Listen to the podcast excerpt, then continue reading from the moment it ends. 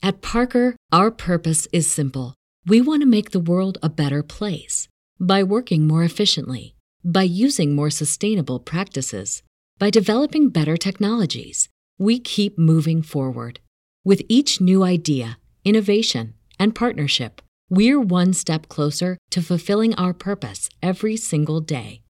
To find out more, visit parker.com/purpose. Parker, engineering your success. Say goodbye to your credit card rewards. Greedy corporate mega stores, led by Walmart and Target, are pushing for a law in Congress to take away your hard earned cash back and travel points to line their pockets. The Durbin Marshall credit card bill would enact harmful credit card routing mandates that would end credit card rewards as we know it. If you love your credit card rewards, tell your lawmakers hands off my rewards. Tell them to oppose the Durbin Marshall credit card bill. Good evening, Rifters! This is Rifts and Rules, the 5e D&D podcast where we go through the many 5e books and talk about various rules to enhance your gameplay experience. I'm Remy, Dungeon Master and a player on the Riftwake podcast. I'm Mitch, a player on Riftwake and a D&D enthusiast. And today's topic is the deck of many things. oh boy, this is going to be a fun one. This is honestly one of the more controversial, hotly debated items that exists forever through the history of D&D. So, that being said, Mitch, what do you know about the deck of many things? Uh, it's a double-edged sword. Can you tell me why? Uh, you might end up getting a castle, or you might end up getting killed. yeah, that's honestly a pretty good summary. So, what the deck of many things is, it's basically a tarot deck where you your character is able to draw a number of cards that have a number of really really powerful effects potentially. So this is a legendary item, but honestly, like when I said that this is a contested one, I really do mean that fact. Like friendships have been lost over this item. Games have fallen apart over this item. There are many forums and debates and arguments about whether you should use the deck of many things at all, whether it's something that you should explicitly exclude from your campaign. So, with all that in mind, let's go through what it actually can do because holy shit, there's a lot. So, first things first, something that a lot of people probably don't know about the deck is that it's like old in terms of just the history of D&D. Like the deck of many things is older than the original Dungeon Master's Guide. Like it came out in the Greyhawk supplement before the Dungeon Master's Guide in 1975. So the deck of many things has been around for a while, which is part of why a lot of people do debate like to include it in a D&D game because it does have the weight of history of the game behind it. But in 5th edition, another detail that a lot of people don't know is that the version in the Dungeon Master's Guide for 5e actually has two separate versions. So the full version has 22 cards that might be pulled from, while there is also an option to have a smaller 13 card deck. So I'm going to purposely kind of just go through the entirety of this item because this is one of those cases where I really shouldn't paraphrase because it has a lot of very specific effects. Deck of Many Things, Wondrous Item, Legendary. Usually found in a box or pouch, this deck contains a number of cards made of ivory or vellum. Most, 75%, of these decks have only 13 cards, but the rest have 22. Before you draw a card, you must declare how many cards you intend to draw and then draw them randomly. You can use an altered deck of playing cards to simulate the deck. Any cards drawn in excess of this number have no effect. Otherwise, as soon as you draw a card from the deck, its magic takes effect.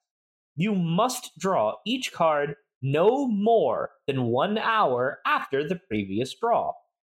If you fail to draw the chosen number, the remaining card number of cards fly from the deck on their own and take effect all at once. Once a card is drawn, it fades from existence. Unless the card is the Fool or the Jester, the card reappears in the deck, making it possible to draw the same card twice. So, yeah, it is literally drawing cards from a magical deck and just having potential effects occur. And the fact that once you do make a choice of how many you're going to draw, the deck enforces that choice by forcing them to either fly from the deck or just you have to draw it yourself within an hour of the previous card. So that also is kind of interesting because that does also mean then that you can maybe have a short rest, but depending on exactly how strictly your DM interprets that, they may not even allow that short rest between because it does say no more than an hour, and a short rest usually is an hour, which will imply that you don't have that time by a second. But again, that would be honestly a rather dickish DM move to be that strict about it. But again, we can talk a little bit more about that side of things later, maybe. See, I thought you had to draw them all at once. No, because again, the fact that it is one at a time means that when they go back to the deck, you might have repeats, which again, for some of these that I'm about to go into, is part of what makes this so damn dangerous. Because you don't just have chances of bad things, you have a chance of multiple bad things. All right. So let's go on through.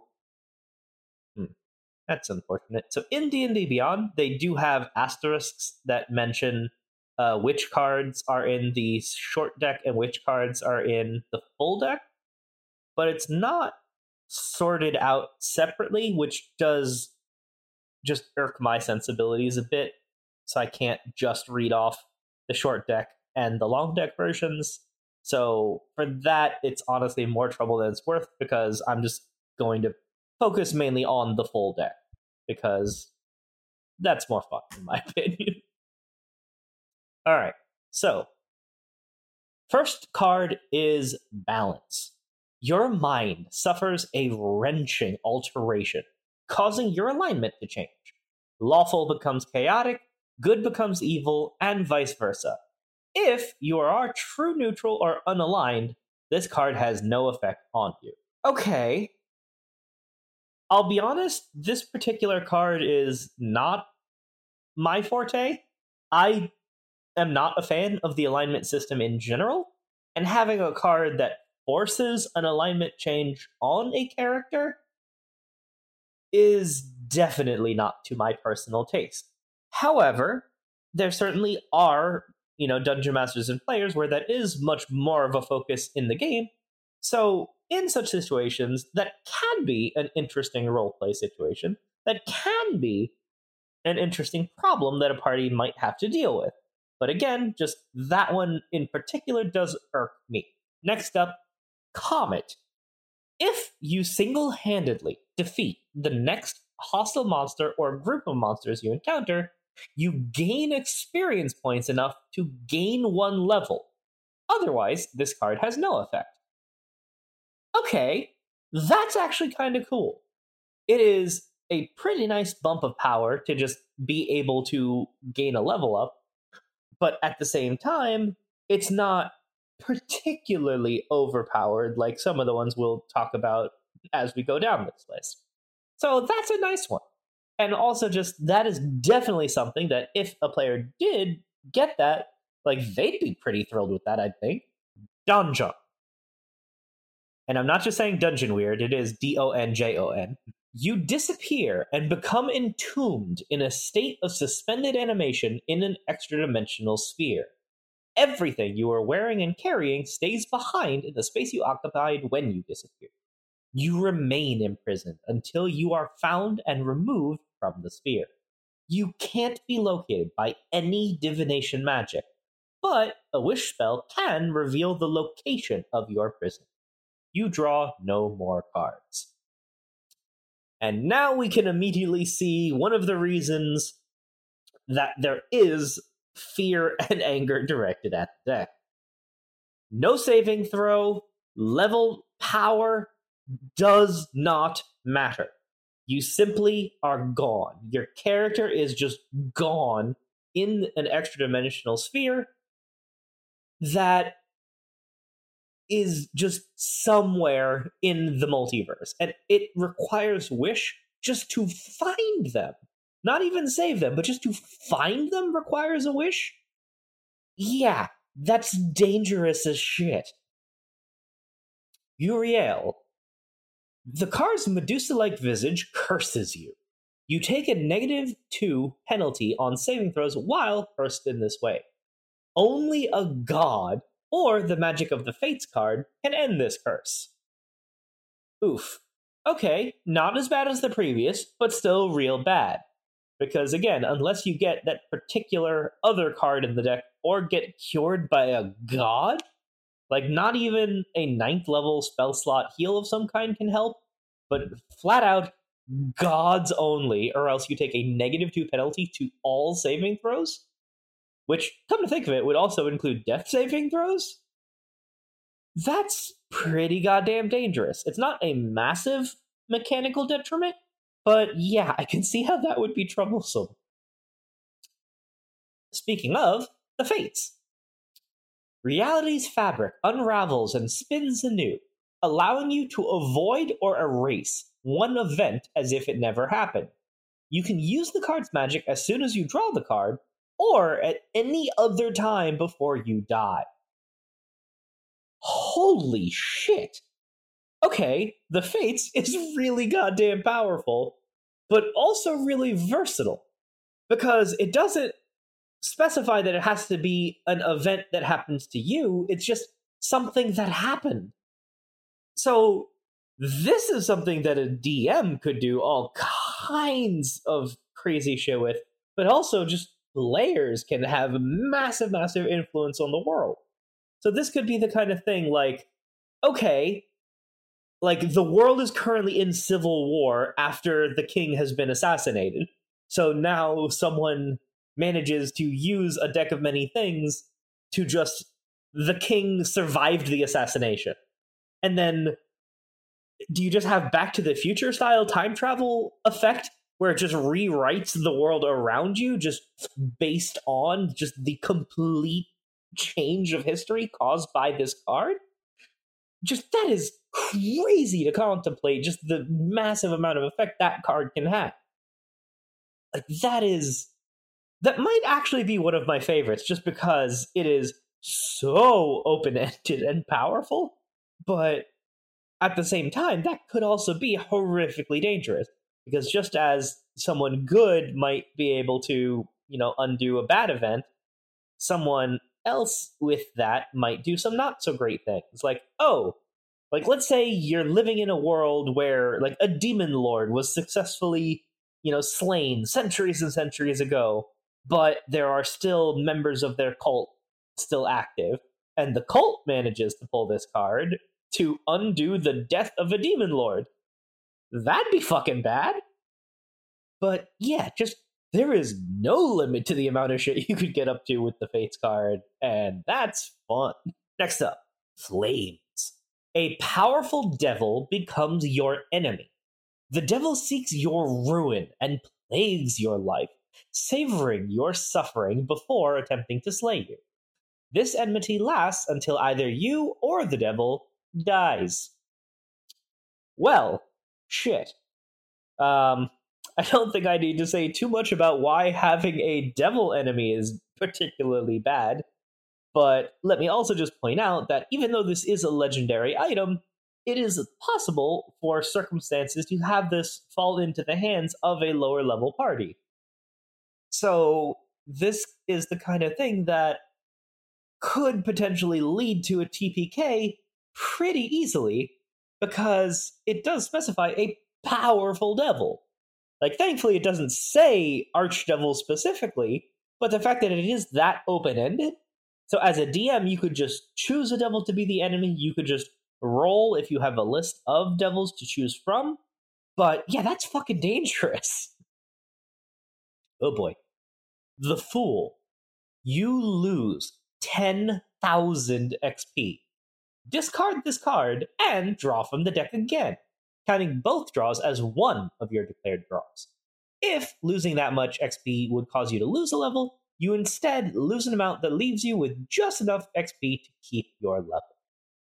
Okay, this one's actually kind of interesting because it sounds worse than it is at first. So, losing 10,000 XP, not great, but at the same time, even if you are like a low level character where theoretically that would just wipe you out to zero, it does stop if it would cause you to lose a level. So even if you are just like a fifth level character, uh, ha- so you become fifth level with 6,500, and the next level up is around 14,000, if I recall, for level six. So even if you did have a level five character that drew the fool, you'd still just stay level five. So you'd still stay at 6,500 experience. Yeah, that's So- not too bad. Yeah, so that that is bad, but it really could be worse because like an asshole DM could make the argument if it didn't have that last sentence that like if you do just go like to negative experience, do you die? Do you do, do you just like You become are mentally unmade. Like yeah, what would happen to someone who gets to negative experience? But thankfully, it does have that line, so it does not have that terrible an effect. All right, now we actually have a good one. Gem. 25 pieces of jewelry worth 2,000 gold each, or 50 gems worth a 1,000 each appear at your feet. So 50,000 gold worth of jewelry or gems. That is a rather considerable amount of money. Holy shit. Like I've been in many a D&D game that never managed to get to that level of wealth. Even in Riftwake, we did not ever get to the point of having 50k, which is probably for the best. But one thing that just my asshole side can't help but notice, though, it does not say where that comes from, whether it is conjured, whether it is summoned from somewhere in the world. So a DM could choose to interpret that either way that they choose to for good or ill. Um, I would say that, as we talked about way back in Wish, just a DM shouldn't just be an asshole to be an asshole. But if that is the kind of game you're playing where it would work more in that vein, then yeah, you do you. Idiot. Permanently reduce your intelligence by 1d4 plus 1 to a minimum score of 1 you can draw one additional card beyond your declared draws. So that sucks. Relatively simple mechanically, but you know, for a barbarian, probably not as big a deal. If you are a wizard or artificer, that really fucking sucks. Jester, you gain 10,000 XP, or you can draw two additional cards beyond your declared draws. So this one is pretty interesting because again, 10,000 XP does sound like a lot, but in 5th edition, that really becomes pretty minimal pretty quickly. So, for example, like do you remember how much experience it takes to level up like at mid levels? Not a clue. Okay. so, just to take level 7 as an example, so you become level 7 with 23,000 XP, and then level 8 is requ- requires 34,000. So if you somehow got a deck of many things in your hands and got this card at level 7, that you'd go from 23 to 33,000 XP. So you still wouldn't even level up once if you do draw this card.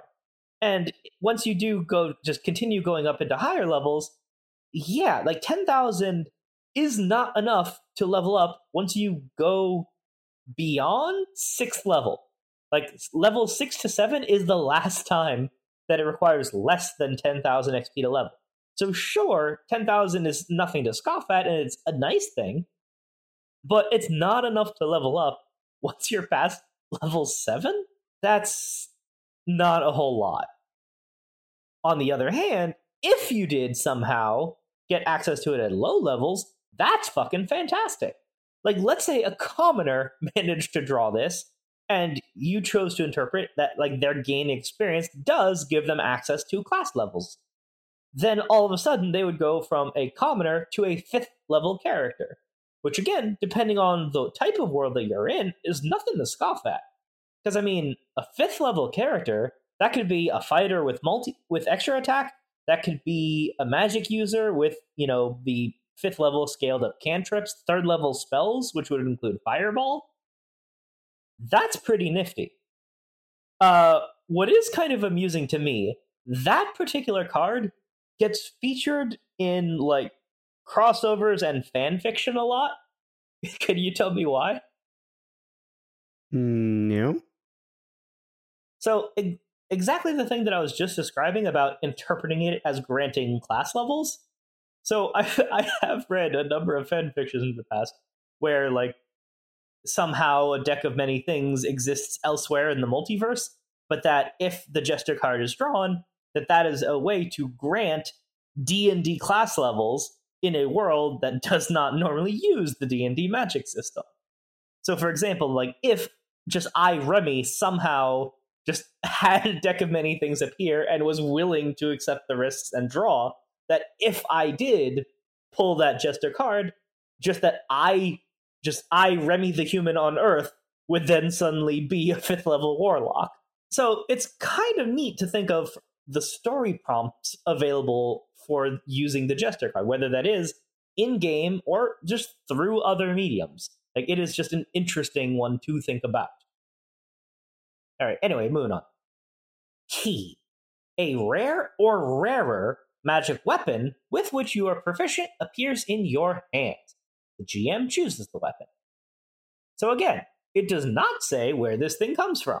Do you just get a we- like a weapon that happens to be very well suited to the character, but someone elsewhere in the world is very much missing that weapon? Or is it literally just created by the power of the deck to suit your character? Like your character almost certainly won't know, but that is something that a DM could put thought into. It doesn't say if it's cursed or not either. It also doesn't say if it's cursed or not. So yeah, so you could just have something like the Berserker Axe or something much, much worse. Knight. You gain the service of a fourth level fighter who appears in a space you choose within 30 feet of you. The fighter is of the same race as you and serves you loyally until death, believing the fates have drawn him or her to you. You control this character. So this is one that just I personally like thinking of on an existential level. Like I've been talking a lot through these cards about just interpreting where these things are appearing from. And this is probably my favorite one and the first thing that just started me thinking along those lines when I read through all of these. Because again, this fighter appears, but from where? Is this someone who just got summoned from elsewhere in the world and then again just believe the fates have drawn them to you so that part's good or is it just that this person was just created to serve you like honestly as a dm i kind of would prefer the latter and then just kind of play up the occasional existential dread of just knowing that this is a full person that just was created by magic to serve the character. Like even though they do believe that that is literally their reason for existence and they are loyal until death like that is something that just could make for interesting story in my opinion. Moon you are granted the ability to cast the wish spell 1d3 times Wish is a very hotly debated spell in its own right. There's a reason we have an entire episode on that spell already. It is unlimited in what it is able to do. And anything unlimited has a lot of potential for use and abuse. So the ability to cast it 1d3 times especially for a potential lower level party or just individuals who normally wouldn't have access to Wish. That is nuts. Potentially in a good way, though. At Parker, our purpose is simple.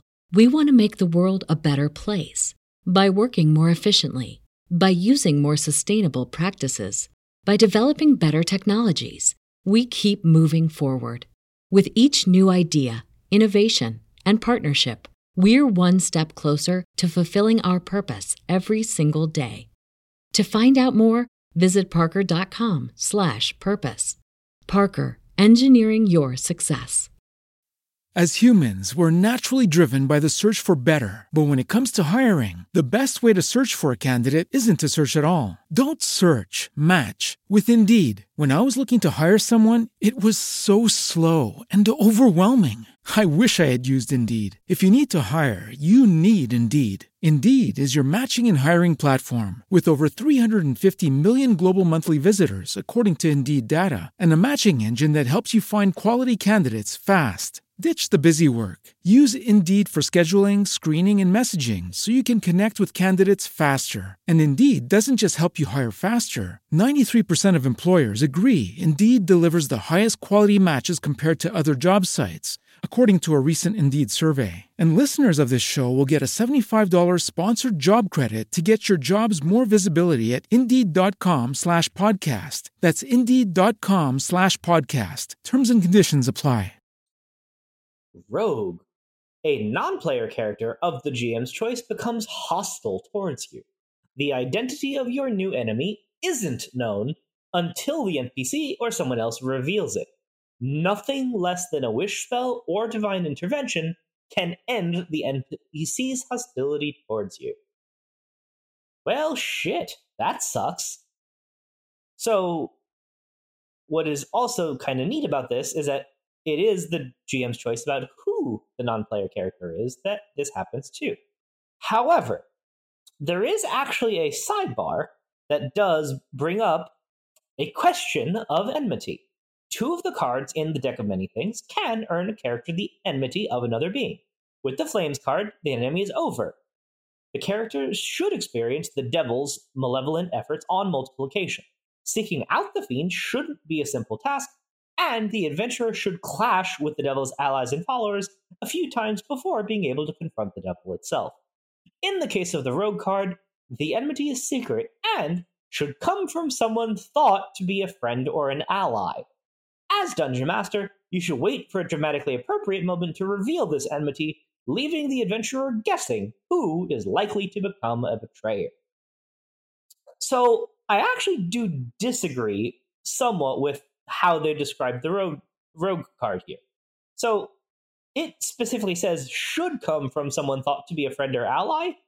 I think that that's rather limiting, and the fact that the rogue card's description doesn't say that I'm going to just choose to interpret that as optional and disregard that for the most part. Because maybe it is a situation where, you know, you might have someone who's neutral to you that becomes an enemy. You might have someone who is a friend that becomes an enemy. Or you might have someone that the players have inconvenienced time and time again that they simply don't know exists, but is just there in the background and therefore, you know, choose to make the enmity take effect from that individual. Like honestly, just to give uh well, not an obscure example, but just the one that comes to mind for me, the cabbage merchant in Avatar The Last Airbender. Like, I don't think that the gang have any idea that that guy exists, but they fucked him over so many times in that show that having him actually become an enemy wouldn't be that out there for me, even though he has seemed to be a very nice, reasonable guy. But that's the kind of thing that I would lean to when using the rogue card. To just have there be an NPC that just does become their enemy, but not automatically make it someone who is a friend that would betray them. You can choose to do that, but it shouldn't automatically be that. Ruin. All forms of wealth that you carry or own other than magic items are lost to you. Portable property vanishes. Businesses, buildings, and land you own are lost in a way that alters reality the least. Any documentation that proves you should own something lost to this card also disappears. Well, shit, that sucks. So all your money is gone. So, you know, going what we were talking about last week, if you had a bank account, you lose any documentation that proves that that money is yours. If you do have any wealth on your person, it might just vanish. But again, it does say to minimize reality alteration. So maybe you just get pickpocketed or, you know, beat up by thieves but left alive. Like there's a lot of ways that you could choose to have it take effect. And I do appreciate that, you know, you do at least have that bit of creativity left to it. But again, that sucks. Oh boy. Skull. You summon an avatar of death, a ghostly humanoid skeleton in a tattered black robe and carrying a spectral sight. It appears in a space of the GM's choice within 10 feet of you and attacks you, warning all others that you must win the battle alone. The avatar fights until you die, or it drops to zero hit points, whereupon it disappears. If anyone tries to help you, the helper summons its own avatar of death. A creature slain by an avatar of death can't be restored to life. So, on the bright side, they do actually give a stat block for the avatar of death, and it has hit points equal to half the max HP of the summoner. On the downside, it does have 20 AC, a 60 foot walk and fly speed, and it also deals 2d8 plus 3 damage on its attacks. So it's not a pushover. It does a respectable amount of damage, 20 AC. So again, if this is that theoretical low level situation, that's bad. But then if you are killed by it, you flat out, by fiat, cannot be restored to life. Period. Not except by wish, just no. Your soul is no longer free to be resurrected. So there is no listed way around that. Fuck. Star. Increase one of your ability scores by two. The score can exceed 20, but can't exceed 24. That's fucking fantastic. There are not a whole lot of ways to get your ability scores above 20, so this is one more of them. So nifty. Now imagine a barbarian with 24 strength. I mean, that's a level 20 barbarian. That actually is one of the other few ways is that a level 20 barbarian's, you know, barbarian capstone is the fact that they get plus 4 to strength and con, which makes them the only class that can naturally go above 20. Mm. But anything besides barbarian, well, I mean, barbarian too can still benefit from this because again, that implies that you have enough spare ability score improvements to get to 20 uh, con and strength anyway. So this helps. Sun, you gain 50,000 XP and a Wondrous item, which the GM determines randomly appears in your hands. Okay. Can a Wondrous item be cursed? Anything can be cursed. I don't know why I love I love curse shit. no, you really? Ah, oh, man. See, 50,000 on the other hand, that is something. So, what level would someone who had zero become with 50k? Uh, six, seven, I don't know. I'm guessing. Nine. So that would mean you would instantly put so that so you know you or the character the individual who got that from zero would become ninth level. So shit, that's someone with a proficiency bonus of four, scaled up cantrips for magic users, extra attack, uh, two or more feats depending on the class. That is not something to sneeze at a level 9 character in most D&D worlds is a pretty rare breed. Like most worlds do not have a lot of adventurers at that level of power.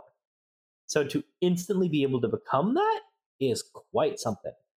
On the other hand, having this applied to an existing character is also nothing to sneeze at.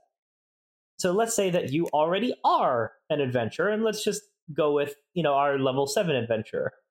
So a level 7 adventurer that suddenly gets 50,000 more experience.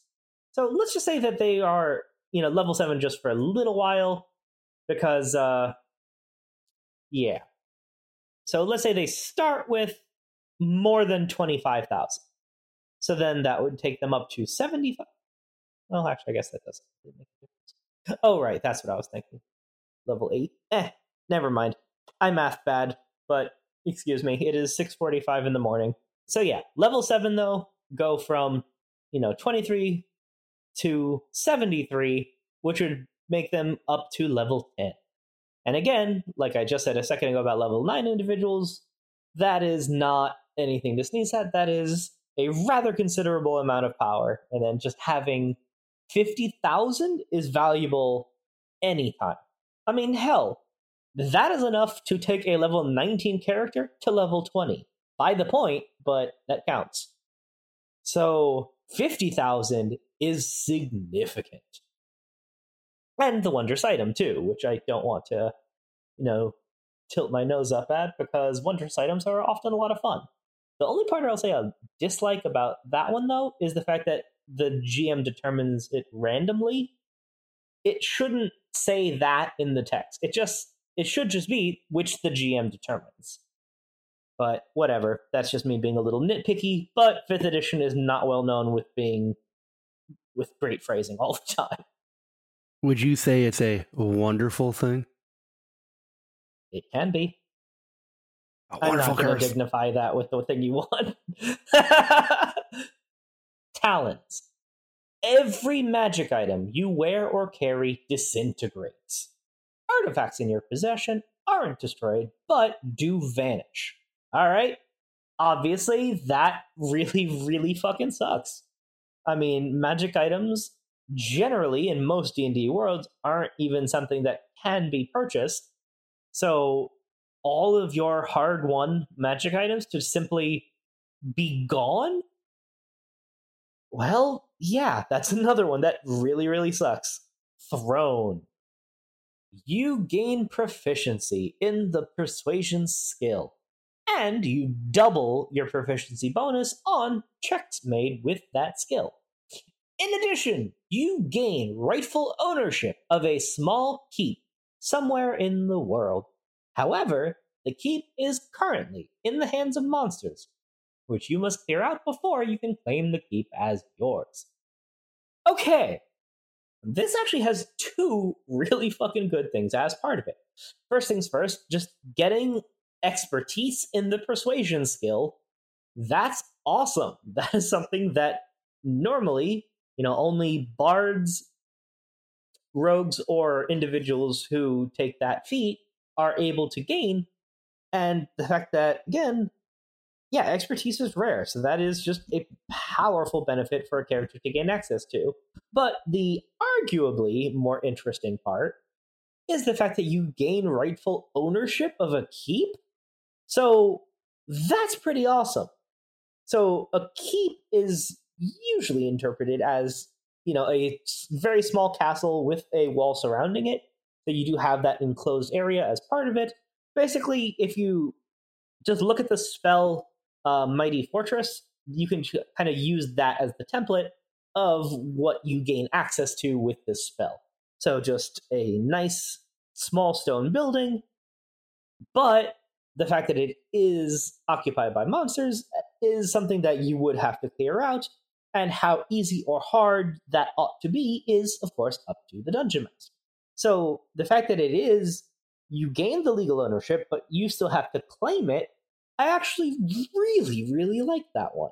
That is really flexible in how a DM can choose to do that. It could be that they're that the keep is just close to wherever they are, and it's just something that they have to go and take back control of, or it could be something that is on the other side of the world and could just become a new direction just for the party to take to just try to take back control of this place. Not to mention, you know, ownership of a keep is something that has political repercussions in some interpretations and some possibilities of how a DM might choose to implement such things. So, does that mean that the legal ownership does convey some kind of political benefit to the person who drew the card? Does that mean they might actually become like a landed noble in the place where this keep is? There are a lot of campaign and story opportunities just that this one card does create access to. Not to mention again the you know less nice interpretation of okay, you gain the rightful ownership, but who had that rightful ownership before? Is that something that you might use as a DM to cause complications for your party? Vizier. At any time you choose within one year of drawing this card, you can ask a question in meditation and mentally receive a truthful answer to that question. Besides information, the answer helps you solving a puzzle or other dilemma. In other words, the knowledge comes with wisdom on how to apply it. So this is another just very, very open-ended one.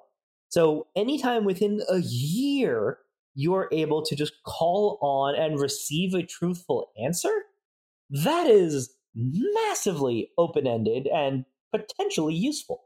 So this could be something along the lines of, okay, uh, let's see. Where is the Lich's phylactery?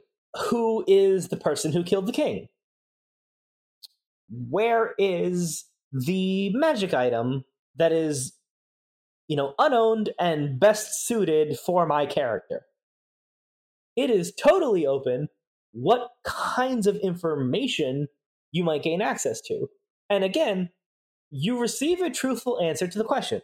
So that it doesn't even have to be just knowledge that just is known by anyone still living. So you could just use this to find answers to things, you know, long dead. Like you could even use this for a little bit, like for world building if you really wanted to, just like, you know, or just a kind of karma check.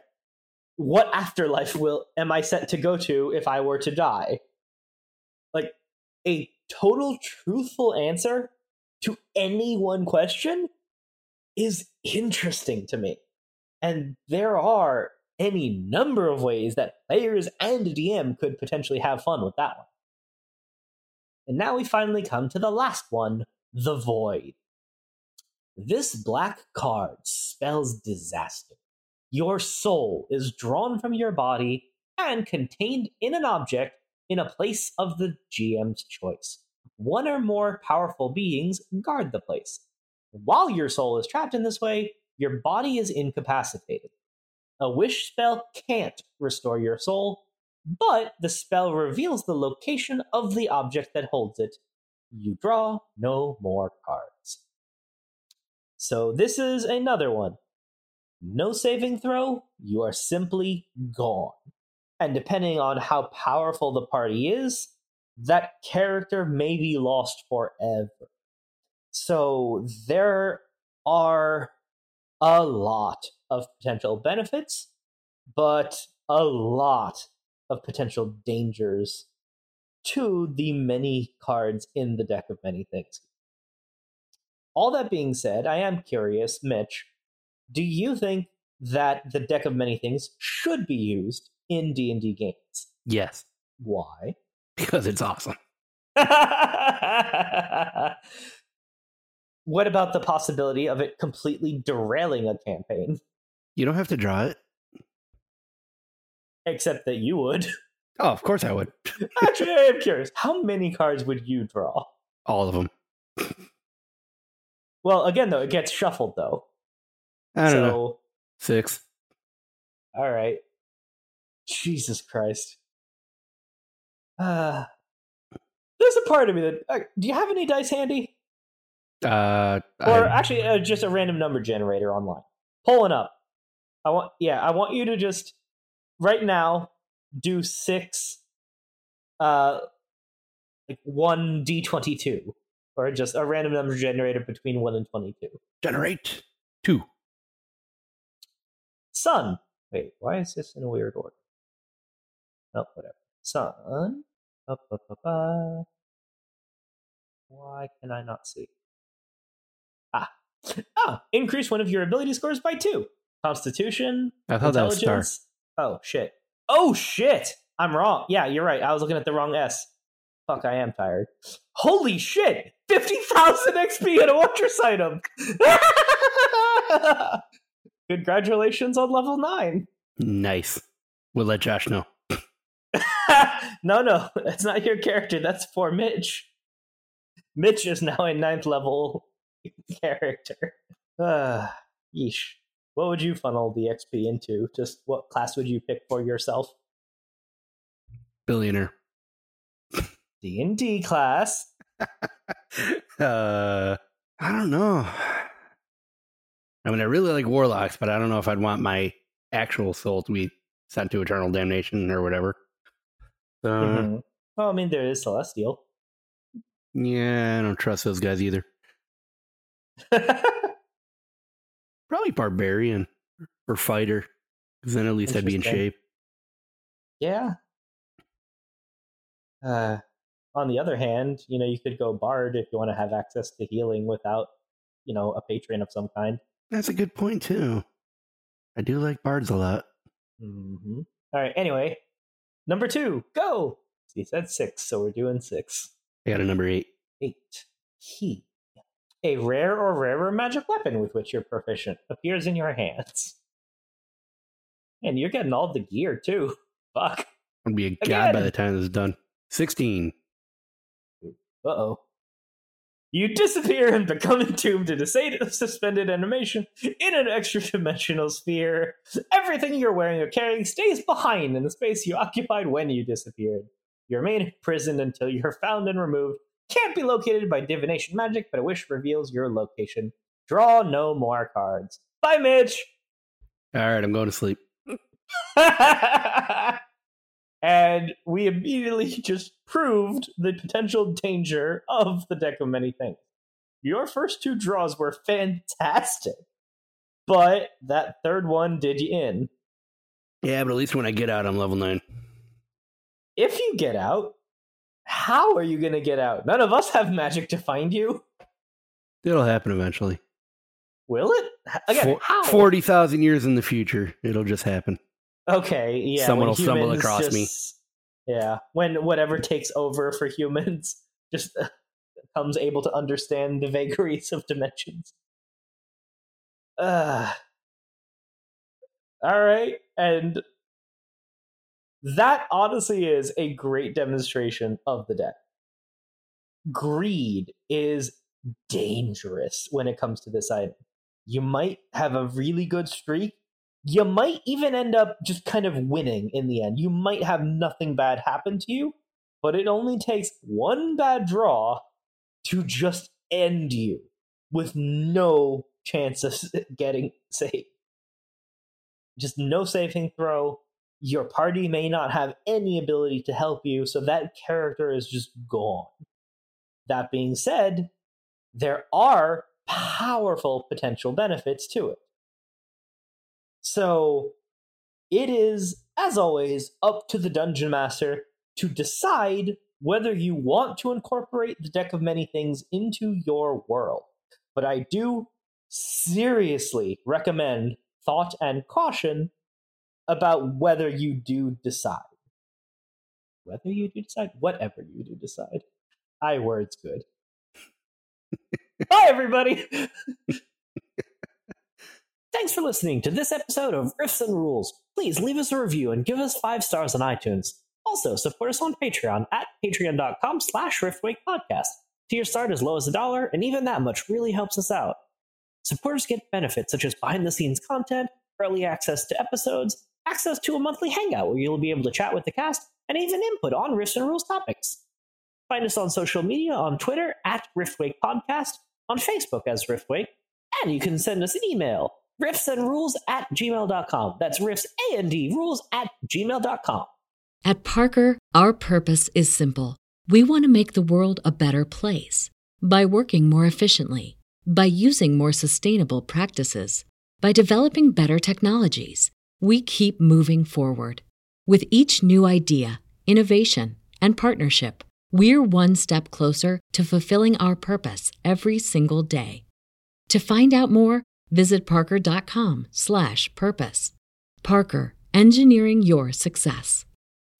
As humans, we're naturally driven by the search for better. But when it comes to hiring, the best way to search for a candidate isn't to search at all. Don't search, match with Indeed. When I was looking to hire someone, it was so slow and overwhelming.